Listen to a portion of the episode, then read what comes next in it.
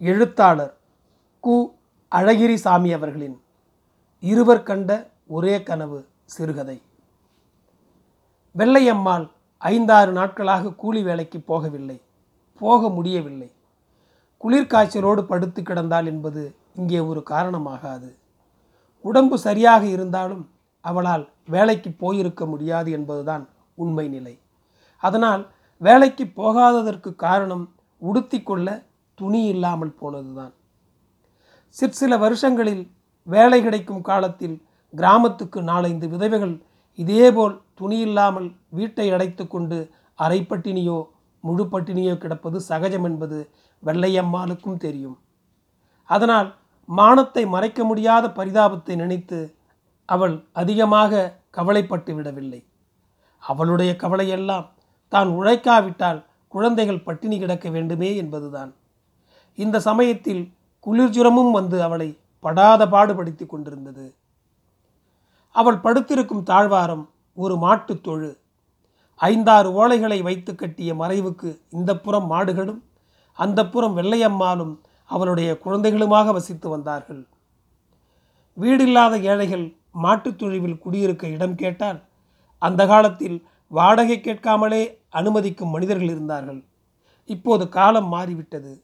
அதனால் வாடகை கொடுக்காவிட்டாலும் அதற்கு பதிலாக தொழுவின் சொந்தக்காரருடைய வீட்டில் அதாவது முதலாளி வீட்டில் அவ்வப்போது வெள்ளையம்மாள் இலவசமாக வேலை செய்து வர வேண்டியிருந்தது. அப்படி ஊழியம் செய்வதற்கு முதலாளி வீட்டிலிருந்து அழைப்பு வரும் தினத்தில் அவள் கூலி கிடைக்கும் வேலைக்கும் போகக்கூடாது. விடிந்ததும் முதலாளி வீட்டுக்கு போய் விளக்கு வைக்கும் நேரம் வரை களக்கணக்கில் நெல்லை குத்திவிட்டு ஆழாக்கு உமி கூட இல்லாமல் தொழுவுக்கு திரும்புவாள். இப்போது அந்த ஐந்தாறு தினங்களாக இந்த ஊழியத்துக்கு அழைப்பு வந்தும் அவளால் போக முடியவில்லை. அதனால் அவள் தொழுவை விட்டு உடனே கிளம்பிவிட வேண்டும் என்று முதலாளி அம்மாள் காலையும் மாலையும் ஆள் விட்டு விரட்டி கொண்டிருந்தாள். நல்ல வேளையாக இந்த தொல்லை இப்போது இரண்டு நாட்களாக இல்லை. முதலாளி அம்மாள் அக்கம் பக்கத்தில் உள்ளவர்களிடம் பாவம் வெள்ள இருந்துட்டு போகிறா போங்க. வெளியில் பிடிச்சதெல்லாம் எங்கே போவா? ஏதோ நம்ம வீடே அடைக்கலன்னு வந்து சேர்ந்துட்டா என்ன பண்ணுறது என்று சொல்லி கொண்டிருந்தாள். இவ்வளவு தூரம் அவள் உள்ளம் விசாலமாகிவிட்டதற்கு காரணம் வெள்ளையம்மாள் இன்றோ நாளையோ செத்து போய்விடுவாள் என்று அவளுக்கு நம்பகமான தகவல் கிடைத்ததுதான். அவளுடைய சாவை முதலாளி அம்மாள் ஆவலோடு எதிர்பார்த்து கொண்டிருந்த சமயத்தில் வெள்ளையம்மாள் குளிர்காய்ச்சலில் விடவெடுத்து கொண்டு தன்னுணர்வில்லாமல் தொழுவில் கிடந்தாள். ஆறு வயதும் ஐந்து வயதுமான அவளுடைய குழந்தைகள் இரண்டும் அப்போது அங்கே இல்லை. அதுவரையிலும் பசி பொறுக்க மாட்டாமல் அம்மாவை பீத்து பிடுங்கிவிட்டு அப்போதுதான் வெளியே போயிருந்தன. அந்த இரண்டு சிறுவர்களும் தெருவுக்கு போய் வேலப்பன் வீட்டு வாசலுக்கு அருகில் முழங்கால்களை கட்டிக்கொண்டும் முழங்கால்களுக்கு நடுவில் முகத்தை புதைத்து கொண்டும் ஆளுக்கு ஒரு பக்கமாக குந்தி கொண்டிருந்தார்கள். சிறிது நேரத்துக்கு முன்புதான் முதலாளி வீட்டு மாடுகளை தொழுவில் கொண்டு போய் கட்டிவிட்டு வந்து மத்தியான கஞ்சி குடித்த வேலப்பன் வாயையும் மீசையையும் துடைத்து கொண்டு வெளியே வந்தான். வாசலுக்கு அருகில் அந்த இரண்டு சிறுவர்களும் குந்தி கொண்டிருந்த கோலத்தை பார்த்தான். பார்த்ததும் என்னடா ஆக்கங்கட்ட கழுதைகளா? ஏன் முழங்கால கட்டிக்கிட்டு நடுத்தரில் உட்காந்துட்டு இருக்கீங்க? என்று கேட்டான். அவனுடைய பேச்சுக்குரல் கேட்டு சிறுவர்கள் இருவரும் தலையை தூக்கி பார்த்தார்கள். இருவருடைய கண்களும் சிவந்திருந்தன. வெகு நேரமாக அவர்கள் பசியினால் அழுதிருக்கிறார்கள் என்பது வேலப்பனுக்கு தெரியாது. உங்கள் அம்மா எங்கடா? என்று அவன் கேட்டான். சிறுவர்கள் பதில் சொல்லவில்லை. சொல்வதற்கு தெம்பும் இல்லை. உங்கள் அம்மாவுக்கு உடம்பு தேவையாயிட்டுதடா? இந்த கேள்விக்கு அர்த்தம் தெரியாமல் சிறுவர்கள் விழித்தார்கள். ஆகவே அதற்கும் மௌனமாகவே இருந்தார்கள். மூன்று நாட்களுக்கு முன் மாடு கட்டுவதற்கு தொழுவுக்கு போன வேலப்பன் போகிற போக்கில் சந்தர்ப்பவசமாக வெள்ளையம்மாளின் இருப்பிடத்தை திரும்பி பார்த்தான். அவள் கந்தலை போர்த்தி கொண்டு படுத்து கிடந்ததை பார்த்துவிட்டு உடம்புக்கு என்ன பண்ணுதே? என்று மாடு முரட்டுத்தனமாக தன்னை இழுத்து கொண்டு போகும் சிரமத்துக்கு இடையே ஒரு கேள்வி கேட்டான். வெள்ளையம்மாள் ஈனஸ்வரத்தில் பதில் சொன்னது அவன் காதில் விழவில்லை. அவனும் அவள் பதிலுக்காக காத்து கொண்டு நிற்கவில்லை. அவள் உடம்புக்கு ஒன்றும் இல்லாமலே சும்மா படுத்துக்கொண்டும் இருக்கலாம் என்று நினைத்து கொண்டு மாட்டை கொண்டு போய் கட்டிவிட்டு தன் வீட்டுக்கு போனான். அவளுக்கு உடம்பு சரியில்லாமல் இருக்குமோ என்று அப்பொழுது ஏற்பட்ட சந்தேகம் இப்போது திரும்பவும் ஞாபகத்துக்கு வரவே மேற்படி கேள்வியை கேட்டான் வேலப்பன். தண்ணீர் காணாத பயிர்களைப் போல வாடித்து ஓடும் சிறுவர்கள் மௌனமாக இருப்பதையும் அவர்களுடைய கண்கள் சிவந்திருப்பதையும் பார்த்து கஞ்சி குடிச்சிங்களாடா? என்று அவன் விசாரித்தான். அப்போதுதான் சிறுவர்கள் பதில் சொன்னார்கள் இல்லை. கஞ்சின்னா தான் பயங்க வாயை திறப்பாங்க போல இருக்கு என்று ஒரு தடவை தமாஷாக சொன்னான் வேலப்பன். உடனே எந்திரிச்சு உள்ளே வாங்கடா என்று இருவரையும் கூப்பிட்டான். சிறுவர் எழுந்து உள்ளே போனார்கள். வேலப்பன் தன் மனைவியை அழைத்து சிறுவர்களுக்கு கஞ்சி ஊற்றும்படி சொன்னான்.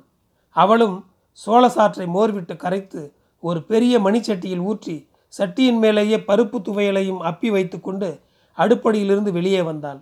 கஞ்சி சட்டியை சிறுவர்களிடம் கொடுத்தாள். இளையவன் ஆவலோடும் அவசரத்தோடும் சட்டியை கை நீட்டி வாங்கி கொண்டான். மூத்தவன் வேண்டாம் என்று ஒரு வார்த்தை சொன்னான். வேண்டாமா? வாங்கிக்கனாய என்று ஒரு அதட்டு போட்டான் வேலப்பன். இங்கேயே வச்சு குடிச்சிட்டு போங்களேண்டா என்றாள் வேலப்பனின் மனைவி. இல்லை இல்லை. கொண்டு போகட்டும். இவங்க ஆத்தாலும் அங்கே வயிற்றுக்கு இல்லாமல் தான் கிடப்பா. இல்லைனா இதுகள் எதுக்கு இப்படி காயுது? அங்கே கொண்டு போனால் அவளும் ஒரு வாய் குடிச்சிக்கிடுவா என்று அவன் சொன்னான். சிறுவர்கள் தொழுவுக்கு நடந்து வரும்போதே சி ஊரார் வீட்டில் கஞ்சி வாங்கிட்டு வாரே. கேவலம். இரு அம்மா கிட்ட சொல்கிறேன் என்றான் மூத்தவன். பசி என்பதற்காக அடுத்த வீட்டில் கஞ்சி வாங்கி குடிப்பது கேவலம் என்று அவர்களுக்கு அம்மா சொல்லி வந்திருக்கிறாள். அந்த நிலையில் இப்போது கஞ்சி சட்டியோடு போனால் அம்மா அடிப்பாள் என்று சின்னவனுக்கும் தெரியும். இருந்தாலும் இரண்டு நாளைய பசி அவனுக்கு பதிலாக அவனுடைய ஸ்தானத்தில் நின்று அண்ணனையும் அம்மாவின் உபதேசத்தையும் எதிர்த்து முழுபலத்தோடு போராடியது.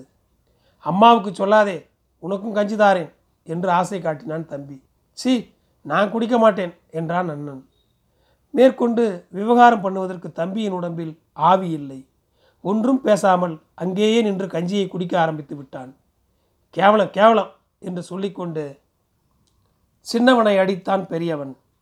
தம்பி ஒரு மடக்குத்தான் குடித்திருந்தான். அதற்குள் முதுகில் பலமாக அடிவிழவே ஒரு கையால் சட்டியை இடுக்கிக் கொண்டு மறு கையால் அண்ணனை திரும்பி அடித்தான் தம்பி. சண்டை முற்றிவிட்டது. கைகளால் அடித்தும் நகங்களால் பிராண்டியும் பல்லால் கடித்தும் சண்டை போட்டதன் பலனாக கஞ்சி சட்டி கீழே விழுந்து உடைந்து விட்டது. கஞ்சியெல்லாம் தெருப்பொழுதியோடு ஐக்கியமாகிவிட்டது. ஏமாற்றத்தோடும் பயத்தோடும் அதை பார்த்தான் தம்பி. அண்ணனும் பார்த்தான். மண்ணில் கொட்டியதை இனிமேல் எடுத்து குடிக்க முடியாதே என்ற ஏமாற்றத்தினால் அவன் விட்ட பெருமூச்சில் அவனுடைய உயிரே வெளிவந்து திரும்பியது. பெருமூச்சை தொடர்ந்து அடக்க முடியாத அழுகை வந்தது. அழுது விட்டான். அடுத்த வீட்டில் வாங்கி சாப்பிடுவது கேவலம் என்று அம்மா சொல்லி வந்ததற்கு என்ன அர்த்தம் என்று தெரியாமலே தானும் அப்படியே சொல்லி அதை பிடிவாதமாக நிலைநாட்ட முயன்றபோது இப்படிப்பட்ட ஒரு பெரு நஷ்டம் ஏற்படும் என்று அவன் எதிர்பார்க்கவே இல்லை. அவனுக்கு பசி மும்மடங்கு ஆகிவிட்டது அர்த்தமில்லாத உபதேசம் செய்து அதன் மூலம் இப்போது கைக்கு எட்டியதை வாய்க்கேட்டாமல் செய்துவிட்ட அம்மாவின் மீது அண்ணனுக்கு கோபம் சண்டாளமாக வந்தது. இருவரும் தொழுவை நோக்கி ஓடி வந்தார்கள். அம்மாவிடம் வந்து பரஸ்பரம் ஒருவனை ஒருவன் குற்றம் சொல்ல வேண்டும் என்பதுதான் அப்படி ஓடி வந்ததன் நோக்கம். அம்மா முன்பு போலவே கிழிந்து போன பழைய கோணியின் கந்தலை போர்த்து கொண்டு கிடந்தாள். வாய் ஒரு புறம் கோணி திறந்திருந்தது. கண்கள் பாதி மூடியிருந்தன. உடம்பிலே அசைவே இல்லை. இப்படியெல்லாம் அம்மா எத்தனையோ தடவை செத்துப்போகும் விளையாட்டை ஆடியிருக்கிறாள். அப்போதெல்லாம் அம்மாவின் மேல் விழுந்து செத்துப்போக வேண்டாம் என்று இருவரும் கூச்சல் போடுவார்கள். இப்போதும் அதே மாதிரி கூச்சல் போட்டார்கள். அம்மாவை அடித்தார்கள். சிறிது நேரத்துக்கெல்லாம் சிரித்துக்கொண்டே நான் செத்துப்போகவில்லை என்று சொல்லிய வண்ணம் கண்களை முழுக்க திறப்பது போல் அம்மா என்று திறக்கவில்லை. அதனால் சிறுவர்களுக்கு கடுங்கோபம் வந்துவிட்டது. பிணத்தை போட்டு அடி அடி என்று அடித்தார்கள். அம்மா செத்துப்போகாதே செத்துப்போகாதே அம்மா என்று கதறிக்கொண்டு அவளை கிள்ளி கிழித்தார்கள். சின்னவன் அவள் மீது கிடந்த கந்தல் கோணியையும் கோபத்தோடு இழுத்து தூரப் போட்டான். அம்மா முழு நிர்வாணமாக கிடந்தாள். எப்படியும் அம்மாவை எழுப்பி விடுவது என்ற உறுதியோடு சிறுவர்கள் உயிரை கொடுத்து போராடி கொண்டிருந்தார்கள். எவ்வளவு நேரம்தான் அடிக்க முடியும்? கை ஓய்ந்து போன தம்பி அம்மாவின் மேல் விழுந்து செத்துப்போகாதே அம்மா என்று ஓலமிட ஆரம்பித்து விட்டான். அவன் அழுவதை பார்த்த பெரியவனும் அம்மாவின் மேல் விழுந்து அழுதான். மாலையில் வெள்ளையம்மாளின் பிணத்தை எடுத்து தகனம் செய்வதற்காக சிலர் வந்து சேர்ந்தார்கள். நாலு பச்சை கட்டைகளையும் ஐந்தாறு தென்னை ஓலைகளையும் வைத்து ஒரு பாடை கட்டினார்கள். பிணத்துக்கு உடுத்துவதற்காக ஒரு கிழவர் புதிதாக வெள்ளை சேலை ஒன்று வாங்கி கொண்டு வந்து தர்மமாக கொடுத்தார். தாயார் வெள்ளை வெளேர் என்று புதுச்சேலை கட்டியிருப்பதை சிறுவர்கள் அன்றுதான் முதன் முதலாக பார்த்தார்கள். ஆச்சரியத்தினால் அழுகையை ஒரு நிமிஷம் நிறுத்தினார்கள். அவர்களுக்கு ஏதோ ஒரு விதமான ஆனந்தம் கூட ஏற்பட்டது. மறு நிமிஷம் தங்களுக்கும் அப்படி ஒரு புதுச்சேலை கிடைக்காதா? என்று ஏங்கினார்கள். பிறகு அம்மா செத்துப்போனது ஞாபகம் வந்து பழையபடியும் அழத் தொடங்கினார்கள்.